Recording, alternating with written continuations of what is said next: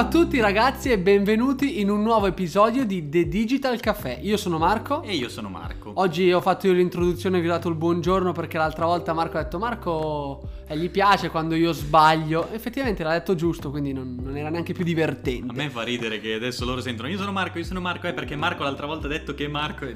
È bellissimo. Vabbè, lasciamo stare. Marco In... è la parola chiave. Iniziamo, iniziamo. Oggi di cosa parliamo? Oggi parliamo di web design. Web design, UX, UI, tutte queste cose che tutti dicono nessuno sa. Esatto, è un mondo su cui c'è tanto da dire e soprattutto dal mio punto di vista bisogna chiarire le definizioni. Allora, partiamo dal presupposto che io non sono un web designer. E io nemmeno. Ok.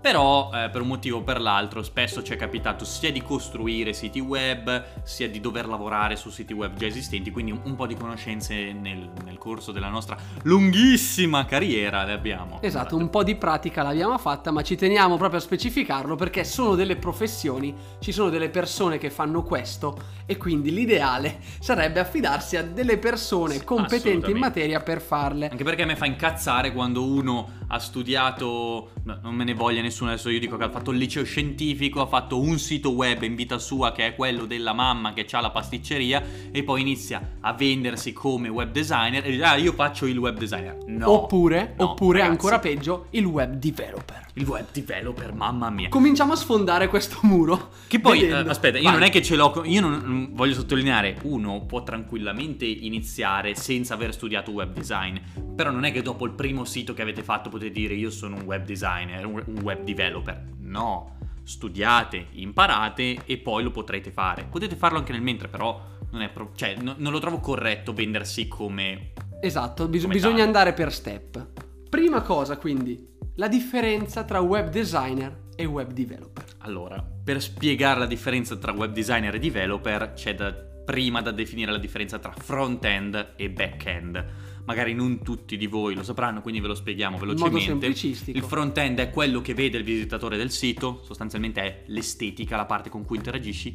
Il back-end sono gli automatismi che ci sono dietro, ovvero io, mi iscri- io sto facendo il pagamento in un e-commerce e um, quell'email che io ho messo per registrarmi finisce in un database associata al mio indirizzo questo database, questo, questa riga del database viene poi inviata al sistema di spedizioni e tutto. Questo è il back-end. Esatto, tutta la struttura che ci sta dietro. Ci sta tutto ciò che c'è dietro che voi non vedete a un sito e credetemi c'è tanto di più rispetto a quello che vedete. Ovviamente dipende dal sito. Comunque il web designer è quello che lavora sul front-end e il web developer è quello che lavora sul back-end. È una è molto semplice, è una però definizione è molto semplice, per farlo capire. però è, è abbastanza precisa.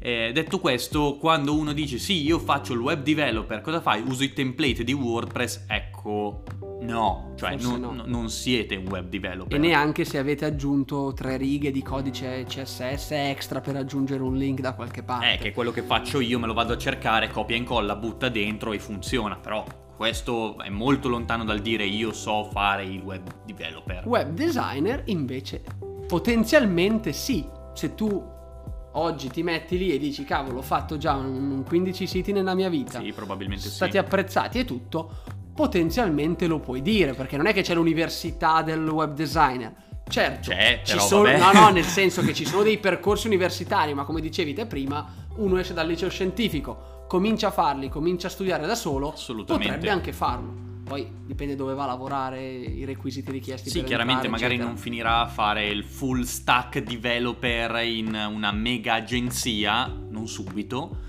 eh, però comunque uno può lavorare facendo questo. Con, costruendosi un, bo- un, buon portfolio di lavori. Sì, poi tendenzialmente tutti abbiamo iniziato con WordPress esatto. o cose del genere. Ah, cavolo, cavolo, cavolo. Ci stavamo dimenticando. La, dall'altra puntata abbiamo iniziato a fare la domanda del giorno. Oggi ah, è vero, l'avevamo è vero, pensata e ce la stavamo dimenticando. Bravo che hai detto WordPress. Pensata, era roba tua questa settimana, non ci devo è pensare vero, io. È vero, è vero, è vero. Allora, la domanda del giorno che secondo me è, mo- è molto interessante i, i numeri che, che, che, mi direte, sono molto curioso, ecco. Sono due in realtà. Mm. WordPress, che bene ah. o male lo conoscono tutti. Sì. Rispetto al numero di siti a livello mondiale. Ok. Quanti ne occupa?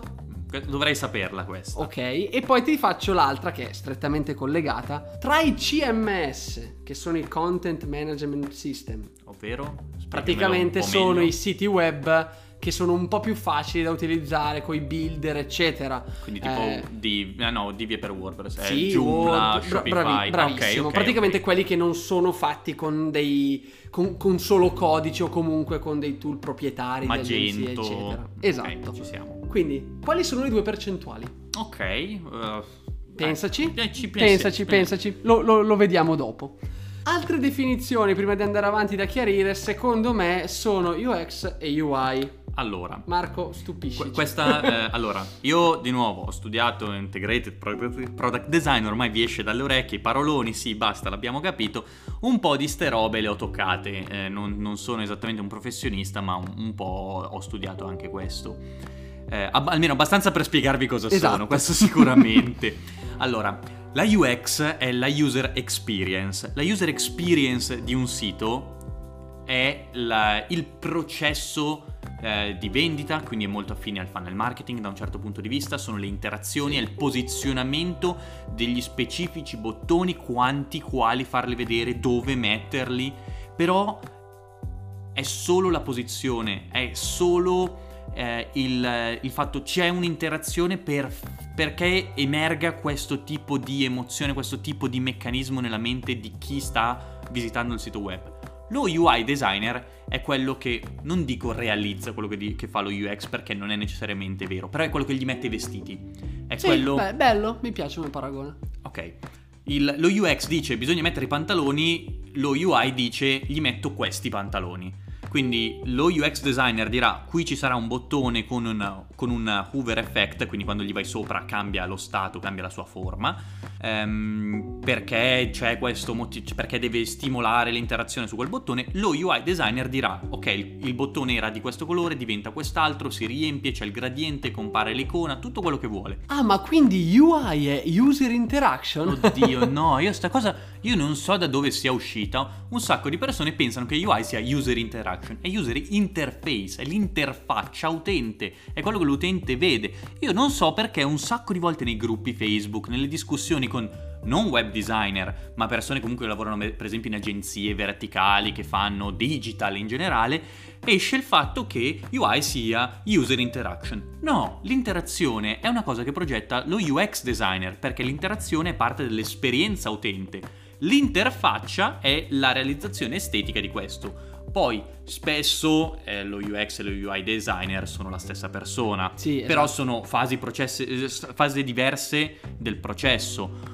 Magari uno può anche fare tutto, perché per esempio se io mi metto a fare un sito web tendenzialmente faccio tutto e spesso lo faccio anche insieme, dipende dalla dimensione del progetto. Chiaramente se deve essere un progetto molto complesso, molto approfondito, ci sono di mezzo molte revisioni, è probabile che faremo prima UX, poi UI e poi la realizzazione vera e propria del sito web. Esatto, cioè è importante fare questa- questo chiarimento, nel senso che a livello teorico ci sono delle differenze e vanno rispettate, vanno tenute a mente.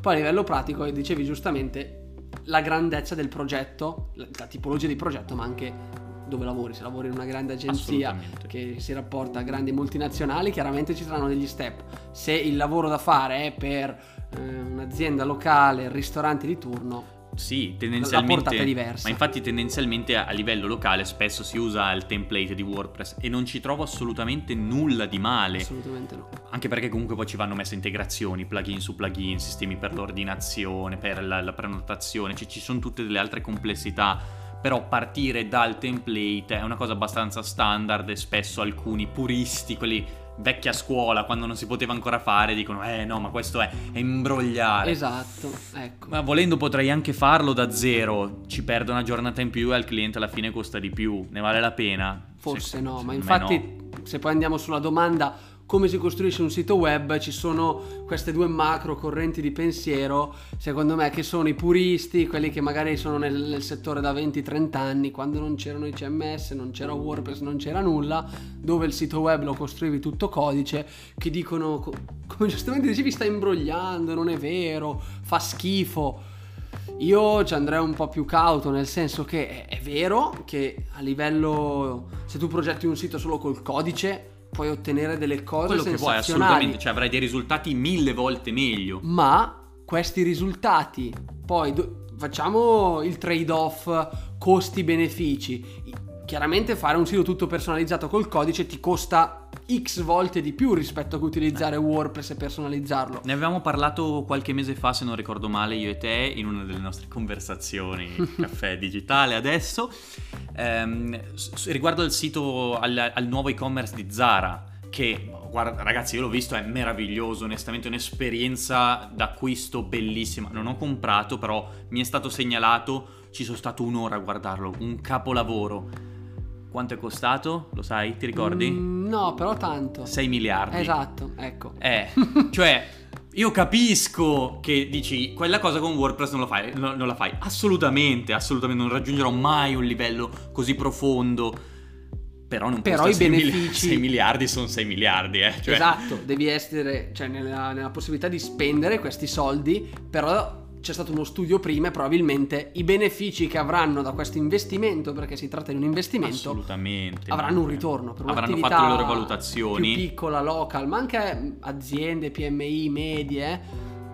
Bisogna fare dei, dei- dei ragionamenti e vedere cosa conviene. Soprattutto, Cioè, tra l'altro, guardatevelo se avete tempo, il sito web dal punto di vista mobile è meraviglioso, un'opera d'arte dal mio punto di vista. Mi hai dato lo spunto, nominando l'e-commerce, per andare ad approfondire le diverse tipologie di siti web. Ok, Allora, possiamo identificarne secondo me 5.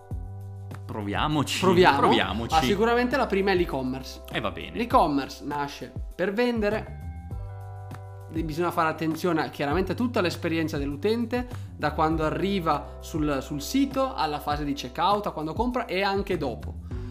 Ma soprattutto bisogna fare attenzione anche al prodotto in sé, a come tu presenti il prodotto, alle schede, alla navigazione, al fatto che ci siano delle comunicazioni coerenti e soprattutto, ci tengo anche a dirlo, bisogna stare atten- attenti a quello che si scrive, soprattutto se l'e-commerce non è l'unico canale. Per esempio Sì. i prezzi, se tu vendi sia online che nei punti vendita fisici, potresti fare la scelta di tenerli diversi, ma devi far, tenere da conto, tenere a mente che magari per l'utente non è una bella esperienza. Assolutamente, però su questo per esempio si potrebbe ragionare anche su localizzare il sito web, magari non farlo trovare tramite ricerche in italiano, se hai l'attività in Italia, decidi È che il vero. tuo prodotto lo vuoi vendere, non lo so, negli Emirati Arabi perché fai pelletteria di lusso e di conseguenza lo localizzerai sul mercato arabo.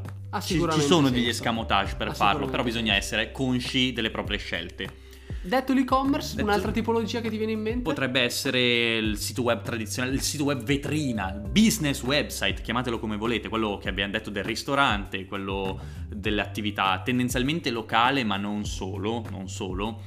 Eh, poi vabbè, comunque teniamo conto che spesso i siti web diventano un ibrido, nel senso che quello di Apple è una via di mezzo tra un e-commerce e un sito web vetrina. Esatto. Tu voi entrate, avete tutta la presentazione della filosofia Apple, del marchio Apple, tutto il resto, però poi c'è la sezione dedicata alle vendite, quindi è un ibrido. Queste sono categorie, macro categorie, però con i dovuti limiti. Amazon è solo e-commerce. La parte di storytelling del marchio Amazon non esiste nel- se cercate amazon.com, amazon.it.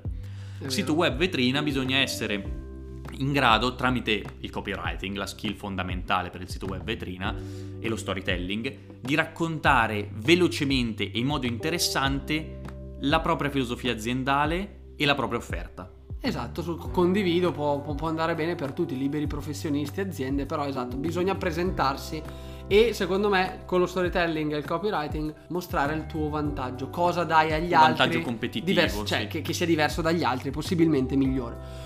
Un'altra, poss- un'altra tipologia eh, di siti web è chiaramente il blog, viene in mente il blog, che anche qui WordPress la fa da padrone. Esatto, andiamo sempre a fare un ragionamento che poi va sull'ibrido, nel senso che magari ci sono dei siti web vetrina che hanno anche un blog. Norma- l'e-commerce è quasi d'obbligo che abbia il blog perché aiuta la SEO. Esatto, può, può avere eh, assolutamente senso. E il blog, cosa bisogna fare attenzione al blog? A come si presentano gli articoli. Quindi, se uno mi, di- mi dovesse chiedere cosa devo fare, qual è l'elemento a cui dare più attenzione quando faccio il mio blog, è la struttura degli articoli, del- della pagina degli articoli, come li presenti. E nel momento in cui uno vuole usare il blog per monetizzare, secondo me un'altra cosa molto importante è il posizionamento delle ads. Vero, Google vero. perché sono massacranti monetizzare, i pop-up che escono. Veramente non, non è scalabile a lungo termine se si mettono troppe ads. Eh, andiamo avanti, un altro, un altro tipo di sito web simile al blog che come struttura è un sito web educational. Sì, è vero. Ci sono diversi siti web dove, dove voi potete imparare qualcosa. Anche il blog lo fa, però tendenzialmente eh, il blog è un articolo che è fine a se stesso, eh, il sito web educational è un percorso. Esatto. E quindi la differenza con il blog, prima di tutto, è che il contenuto non è necessariamente scritto, potrebbe essere un video, potrebbero essere degli esercizi, ci sono diversi modi per fruire del contenuto, ma è importante eh, stressare il concetto di processo, deve essere mh, coinvolgente e deve portare l'utente a sfruttare tutto il percorso di, tutto il percorso di, di apprendimento sul sito web. Condivido e secondo me un'altra grossa differenza è la monetizzazione, nel senso Anche- che nel blog anche. abbiamo detto che la, monesi- la monetizzazione la fai magari con gli annunci, ha sicuramente senso, Con le affiliazioni, con le affiliazioni, è vero, su un portale, su un sito web educational dove c'è un percorso formativo, molto spesso il modo per monetizzare è poi vendere un corso più completo, delle consulenze. o la Questo- seconda parte del corso, Esatto. magari spesso ti viene regalato magari le prime due o tre lezioni, compra le prossime 50. Esatto. Il quinto, la quinta tipologia di siti web, secondo me, è- sono i siti web portfolio, un po' come, ti- come il tuo, no? Ok, sì, io è, è stata una scelta. eh, io ho deciso di utilizzare un sito web for- mh, stile portfolio per raccontare quali sono le mie skill e la mia offerta. Mentre Marco, che comunque è ne- nel, più o meno in un settore affine nel grande mondo dell'industria che va dal piastrellista all'ingegnere aerospaziale, lui fa marketing, io faccio branding, possiamo dire che sono simili. Sì, è vero. Lui ha un, un sito web vetrina dove racconta la sua offerta senza far vedere i lavori passati. Non è necessariamente una scelta sbagliata, sono scelte diverse e questo vi fa capire di nuovo che i siti web sono tutti ibridi ed è una questione di scelte. Per raggiungere lo stesso obiettivo, catturare clienti tramite il sito web, noi abbiamo preso scelte diverse. Io sono soddisfatto della mia, lui è soddisfatto della sua. E va bene così. Quindi vuol dire che qual è il sito migliore? Dipende, la risposta che vi diamo tutte le volte. Esatto, dipende. La risposta che vediamo tutte le volte. Una categoria extra a parte rispetto a questi è, secondo me, l'aggregatore. L'aggregatore prende contenuti sparsi all'interno del grande mondo dell'internet e li mette all'interno di una sola piattaforma. Come potrebbe essere, per esempio, eh, Trova Prezzi, che ti fa la comparazione con i diversi prezzi. Behance, per chi non lo conoscesse, è di Adobe, Adobe, Adobe, Adobe, Chiamatelo come volete.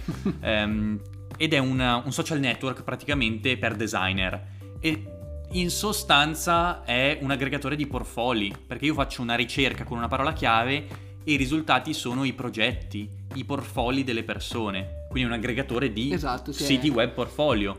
È l'ibrido per eccellenza. Udemy è una piattaforma, perché è una piattaforma, però è un aggregatore di eh, e-learning. È vero. E mh, per fare questo tipo di siti web è fondamentale avere un team, perché uno probabilmente non basta, di web developer Assolutamente. con le palle. Perché non è per niente facile creare dei processi che filtrano quali risultati inserire nel sito web e quali no, da dove andarli a prendere, come certificare la fonte, avere quelli che ti permettono di avere solo la... scegliere quelli che ti danno l'autorizzazione alla condivisione di questo tipo di informazioni non è per niente non è, facile. Non è facile, non è neanche scontato. Per concludere la puntata di oggi, hai pensato, mentre parlavi, perché non è che hai avuto tanto tempo per pensare, a quali sono queste due percentuali? Quindi, quanto WordPress occupa a livello, di, a livello mondiale tra i CMS e tra tutti i siti web? Allora, tra tutti i siti web penso di saperla perché i numeri li ho letti negli scorsi anni. Ok. Mi ricordo che qualche anno fa era il 31, di, di recente, forse l'anno scorso ho letto un numero intorno al 40. Non sapendo come si è evoluto il mercato perché stanno uscendo diverse offerte negli ultimi anni, Webflow per esempio è un modo per trasformare un visual designer in un web developer praticamente In perché tempo zero. quindi ci sono diverse offerte che stanno uscendo, io dico 35 per stare a metà, sapendo che non sarà il numero giusto, ma sapendo che ci sono vicino. Ok, ok, Non Oh, ho- ottimo ragionamento, te lo dico subito, sì, è esattamente il 35%. Se approssimiamo, siamo più sul 34 e qualcosa, ma ti- va bene il 35%. Eh, Sono molto Bravo, soddisfatto. bravo, L'altra, bravo. premetto, non ne ho idea, onestamente non ho mai ragionato su quali siano le distribuzioni dei vari CMS. WordPress secondo me stradomina il mercato, sono sicuro che sia la prima in classifica, penso per distacco. Azzardo un eh, da 75%. Ok, Io dico è per- un po' meno, però domina, hai ragione, domina su tutti, è intorno al 60-61%. Ok. Ci, ci può stare. Anche perché in questi ha perso un po', cioè rimane comunque il top, ma ne- negli ultimi anni ha perso un po' anche perché eh, c'è stato l'avvento di Shopify col modello del dropshipping che tutti provano. Sono arrivati e Shopify sta crescendo molto. Ora, non che tutti i siti fatti con Shopify siano in dropshipping, però una, una buona parte. Ed No, è però- per questo Però c'è da dire che WordPress per, per creare un e-commerce è una soluzione economica, perché se volete partire avete poco budget, sicuramente è la soluzione migliore, però non è facile. Non è, è vero. Non è facile. vero. Se si vuole ottenere una soluzione fatta bene, quindi non una cosa standardizzata che si butta sul template e fine, non è, no- non è per niente facile. Perché ho nominato il dropshipping, eh, Shopify, il mondo dell'e-commerce? Perché nei prossimi episodi andremo appunto a parlare del mondo dell'e-commerce e anche del modello del dropshipping. Con questo vi salutiamo e ci sentiamo settimana prossima con un nuovo episodio di The Digital Café dove parleremo di e-commerce. Ciao a tutti ragazzi.